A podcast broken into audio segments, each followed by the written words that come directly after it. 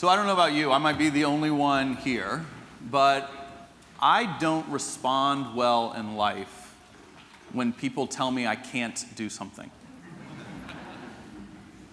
when people tell me I'm not able to do something.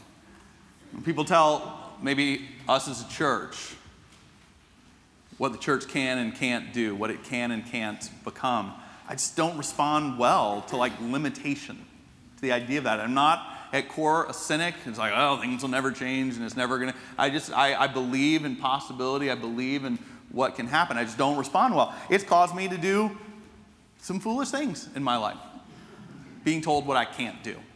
I was 13 years old at my best friend Matt Kreitzer's house. We had some woods behind his house. I don't know why, but we were out in the woods uh, kind of walking around one day, and there was this old fence. I don't know how long it had been there. It's old metal fence. It was like kind of mostly toppled. It's about this high, and I made the comment, it's kind of about the size of a hurdle. Matt looked at me and was like, You can't jump over that. I was 13.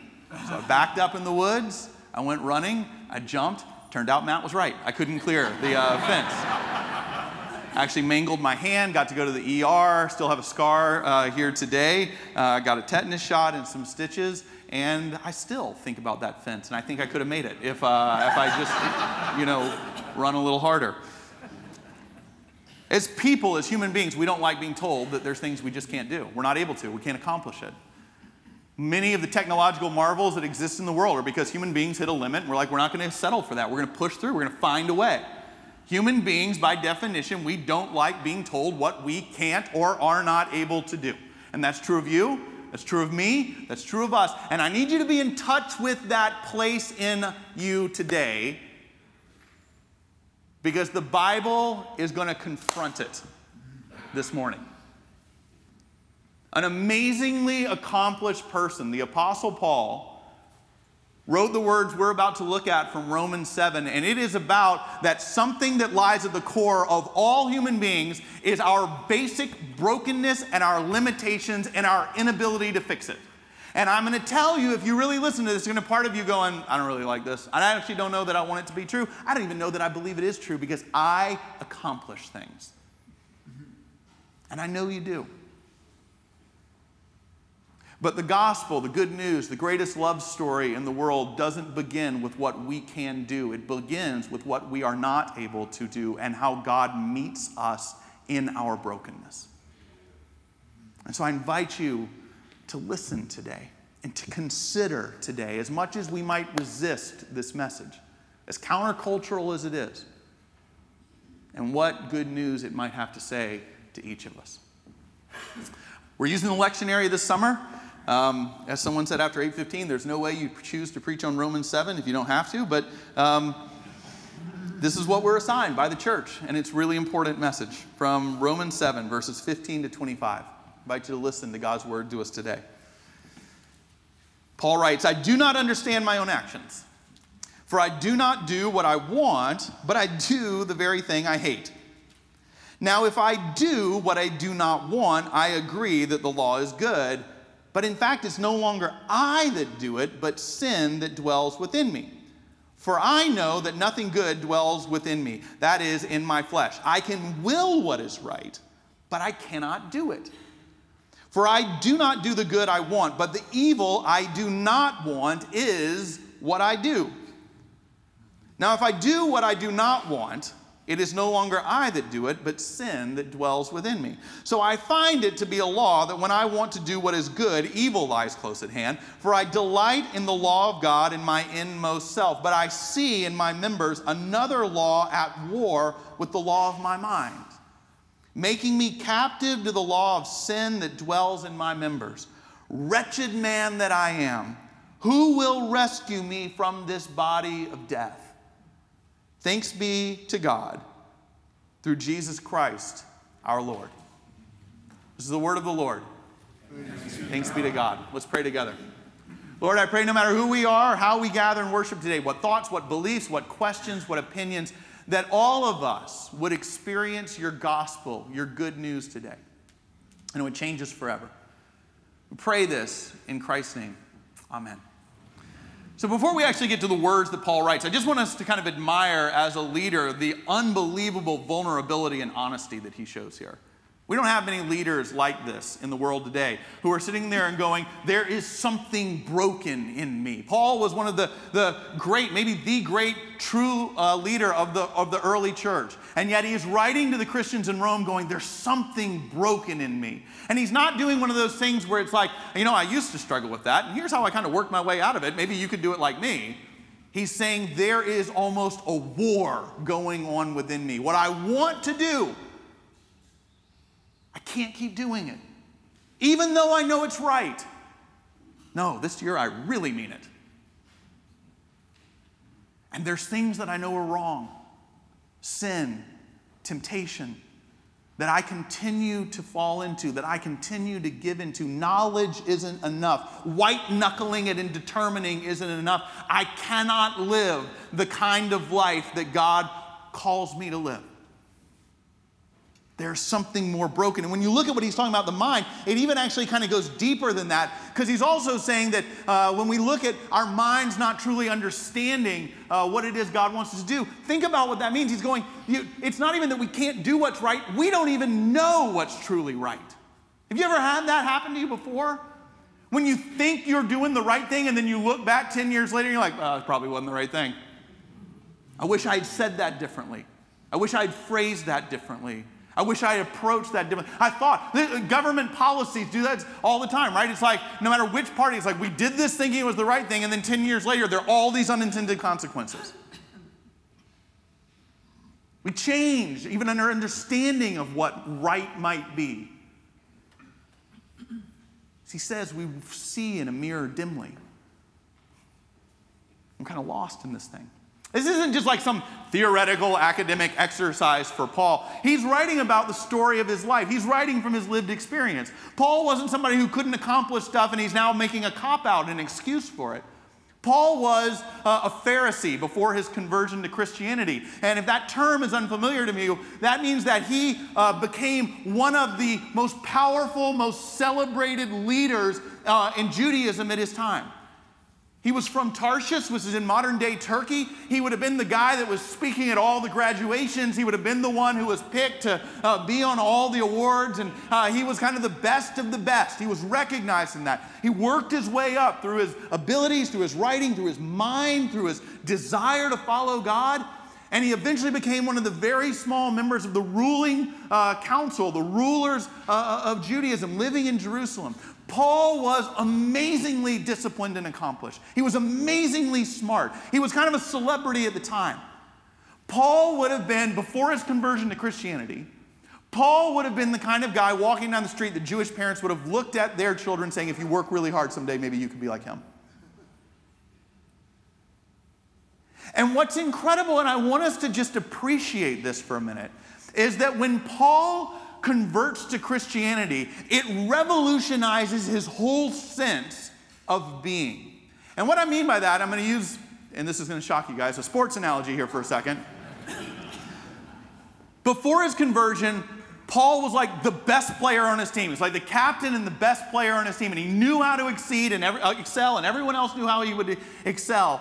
But what's amazing is that when he converts to Christianity, when he encounters Jesus, on the road to Damascus, he doesn't just take the same mindset and apply it to a new religion. He doesn't sit there and go, oh, well, I was excelling on this team, and the problem was I was on the wrong team, so now I'm to like be the star player on this team over here. I just kind of had the wrong system of belief, but I'm to approach it the same way. He goes, man, I thought I was doing the right thing, and I realize now it was wrong. Who's to say that I'm not living the same way now? Just with a different framework. There's something more broken in me than just working it and being accomplished. And I can't fix it myself. The gospel doesn't start with what we can do, it starts with how God meets us in what we can't do. He's saying, I can't fix it. And neither can you. Now, I know that for a lot of us right now, we're going, I don't like that. I don't agree with it. I don't think it's like not inspiring. I don't like stories like that. I like the stories of what I can do, what we can do, what we can. I don't like being told what I can't do. I don't either.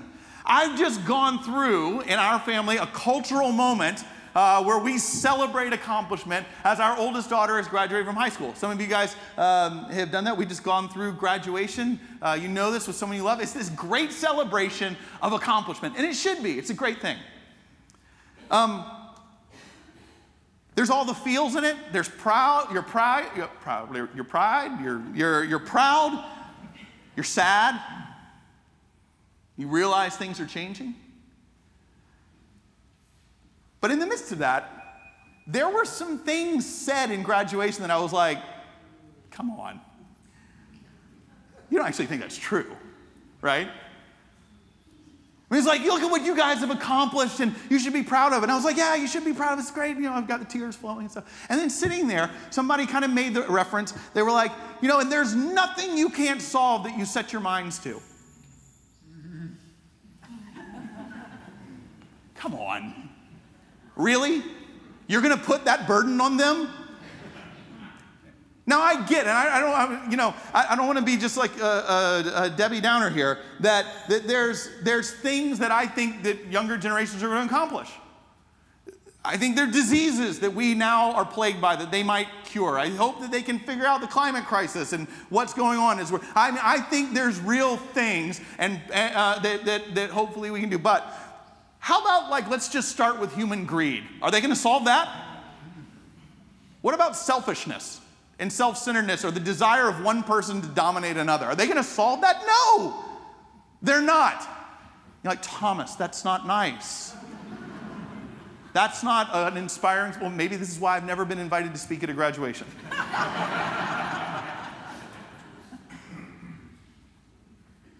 but whether you like it or not, it's true.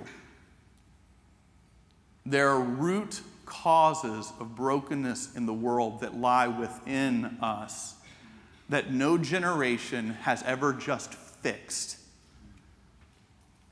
And I don't want my daughter's generation being told they're the ones who can do it, because they can't. None of us can. There is something more profoundly broken about us, than we can just work it out. That's what Paul is saying. And what he is adding at the end is that that is not depressing. That is not bad. That is not something we should feel shame about. That is not something that we should hide and project how amazing we are. That actually, that's where the story of the gospel begins. That God sees the brokenness in us and around us, and in God's love in Jesus meets us there and stands in the gap that we need. Paul's saying that, that, that actually the word he uses in that last verse is he, God rescues us from this sense of living behind these false platitudes just like, well, you can do anything. Paul's going, no, there's a better way. You don't have to live behind that kind of, that sort of idea. There's a better way of being to be rescued. And so, in the few minutes I have left, I want to just take a, a, second in three ways to talk about it in a very practical way. What does it mean to be rescued? What does the gospel rescue us rather than this works righteous way of being? And the first thing that I think, significant difference that it makes in our life, the uniqueness of Christianity and of the gospel is this. The first thing that it makes is it actually allows us to have healthy spiritual lives in connection with God. There's no other way. And here's what I mean by that there's kind of two options in the world for how we live in relationship with God. If you believe in a higher power, spirituality, God, whatever it is, there's kind of two options. The first option, which is very popular right now, is like this benign force of abstract love in the universe, right? It's like, well, I just think there's love, and I think love's supposed to be what it is, and I think we're just supposed to love. And, and it's kind of like the graduation speeches. You hear it, and you're like, oh, I like that. That makes me feel good. It, but the problem with that kind of toothless, amorphous spirituality is it doesn't have any push to it. It can't handle injustice, it can't handle hatred. It can't handle brokenness. God can't push back in that spirituality. And so we just sort of handle the nasty stuff ourselves, and it's just like, well, it's just love. I, it's not a faith worth following, friends. not over time. And if you believe that God has something more to say, God has uh, a accountability for the injustice of this world, then you have to move to the second option, which is religion. And what religion teaches us is okay, well, you better be good enough, you better pray enough, you better, you better uh, do enough good stuff, you better give enough money away, you better share enough, you better be generous enough, you better be kind enough. And that leaves you with the anxiety of, like, well, how good do I have to be?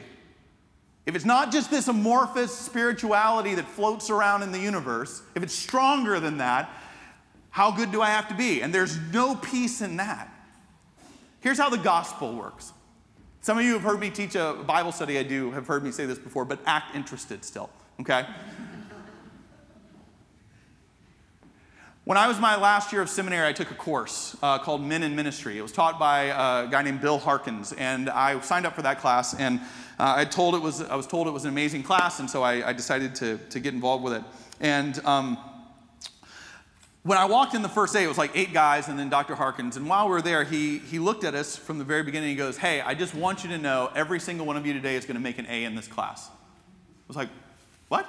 He goes, You're going to, every, every one of you, you're going to make an A in this class. And he goes, I, I, he goes, I've been teaching this for years. I've never not given an A. You're going to make an A. I'm just telling you now, you're going to make an A.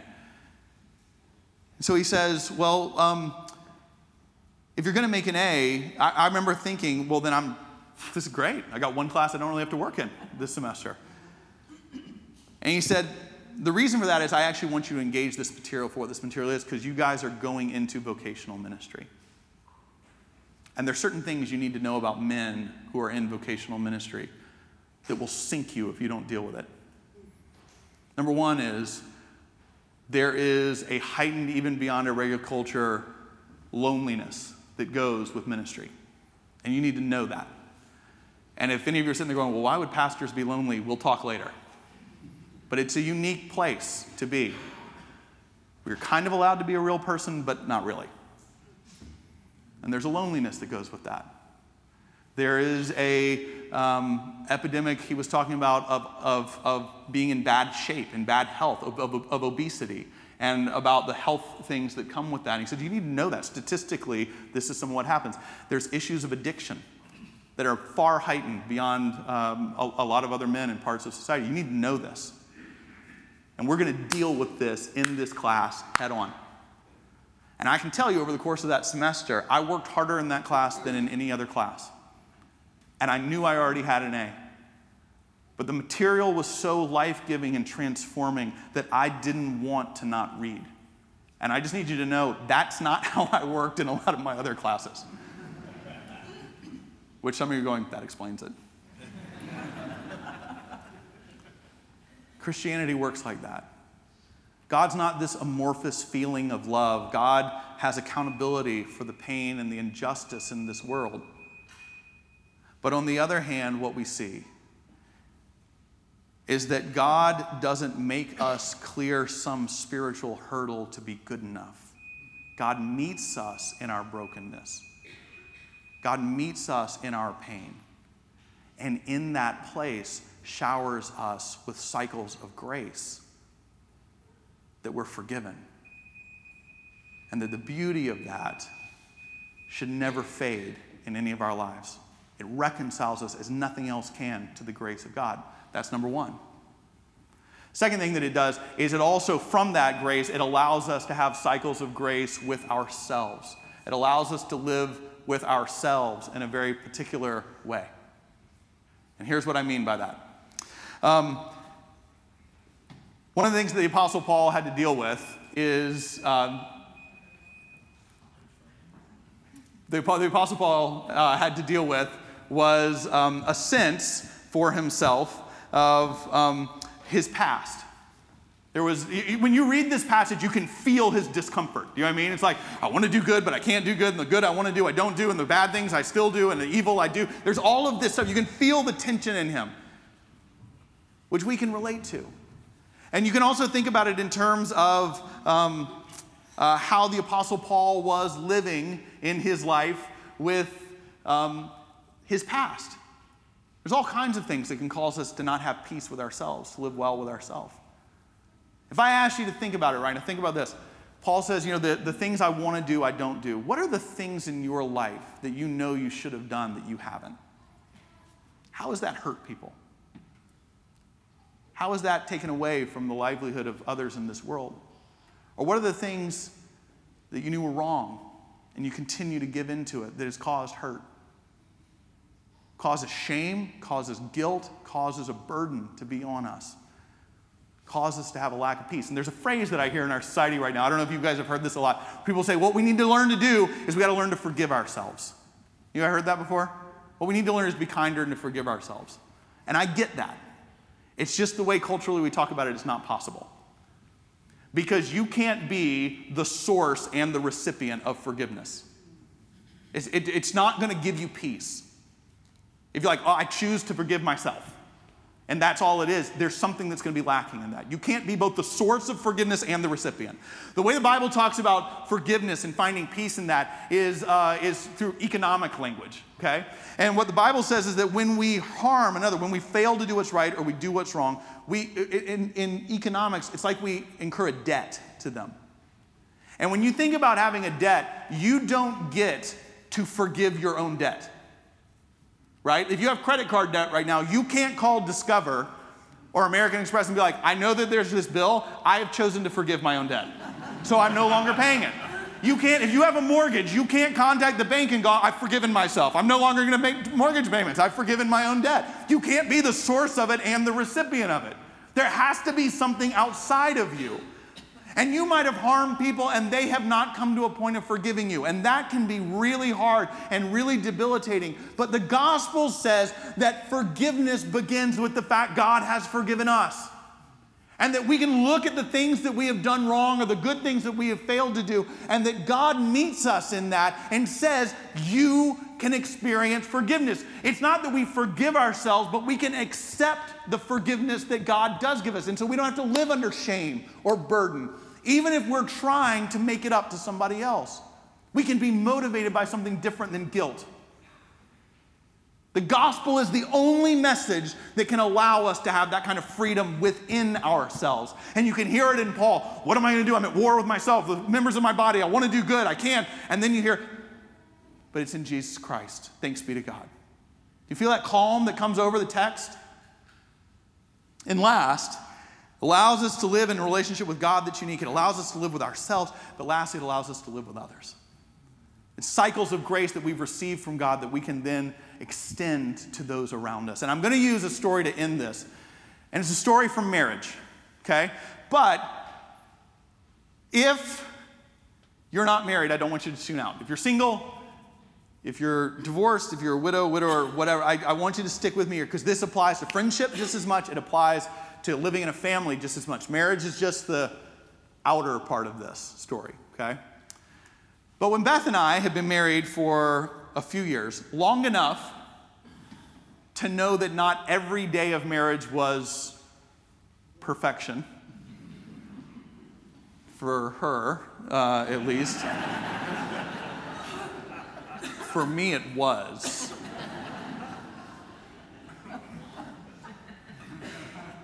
we decided to ask a couple who was older than us, who had been married for a while, out to dinner. We didn't, weren't trying to say that they had the perfect marriage, but they had the they actually been married about as long as we have now. So we're at that phase, which is good to think about now. Um, and we just said, we just, you know, we see things in your marriage that I, I, I, come from a family where there was divorce, and you know, I, we just love to learn how, how you cultivate a healthy marriage. What does that look like? Which I highly recommend people to do. And my expectation was they were going to teach us what to do. Right? Well, you know, it's like go on a date every couple of weeks and uh, handle your money this way, or, or, or um, be in a small group, or pray together. Well, I was ready for the rules, right? If you do this, it equals a great marriage. And they told us that stuff. They were like, here's how you do this, and we think about this way, and we're intentional about this, and we're writing this down. And then they go, but in the end, you also have to understand that deeper connection and intimacy, it comes through learning how to live in cycles of grace with each other. And we're like, what? I don't, I don't know what that means, right? I don't know how you do that. And they're like, well, what it means is this, is that you can't make the mistake of thinking, if I follow the right rules in my marriage, every day is just moving up and to the right. Because it's written in the Bible that the things I want to do, I'm going to fail to do. And the things that I don't want to do, I'm going to do. And that over time, in any relationship, friendship, family, but in marriage in this case, you're going to hurt each other in small ways and in big ways. You're going to hurt each other. And you're going to have to learn what it is to look at the person you love and have hurt and say, I ask for your forgiveness in this. And you're going to know the joy of when that person looks at you despite the pain and says, I release you from that debt. I forgive you. And you're going to know what it's like when the person you love hurts you. And you have to choose do you forgive them of that pain or not? And they're like, when you live in cycles of grace because God has forgiven us and we then extend it to each other, it actually forms a deeper connection than just following the rules. They said our marriage doesn't just work like this, it kind of does this. And I think over time it's moving in a good direction. But like we're still having the same fight we basically had for 25 years. It's just the circumstances change. And then sometimes we have the fight again. It's like, oh, I did it again. And last time I said I'm going to change for real. That's what it means. But as we forgive each other, grace abounds and joy abounds and connection abounds. And I remember listening to them going, that is pathetic. that is so pathetic. And I've now been married long enough to know it's true. And so, any baptism we do of a child, if you listen, and the words I always say to parents, as so we're going to baptize their child. We say to them, it's the stories you tell that's going to form your child. It's the ways you pray with them. It's the songs that you sing. And it's the way that they see love and forgiveness in your marriage that they'll come to know what love and grace look like themselves. When you live in cycles of grace because God has met you in your incompleteness and you extend that grace and forgiveness to others, Paul's saying it rescues us to a whole different way of living, of connecting with God, of connecting to ourselves, and of connecting to others. I don't like being told I can't accomplish things. I'm probably not the only one in this room. I don't gravitate to those stories. But the gospel of love doesn't start with what we can do, it starts with the acknowledgement of what we can't. And God meets us in our need and showers us with grace upon grace upon grace, and then invites us to live that way with others. And Paul says, that's what life truly looks like something beautiful. I want to end with this. Tim Keller, who passed away recently, talked about this passage of Scripture and he gave this great definition that I close with of the gospel. Some of you have heard it before. He said, The good news, the gospel is this we are more broken than we ever dare admit and we are more loved than we ever dare imagine. May the love of God wash over you today.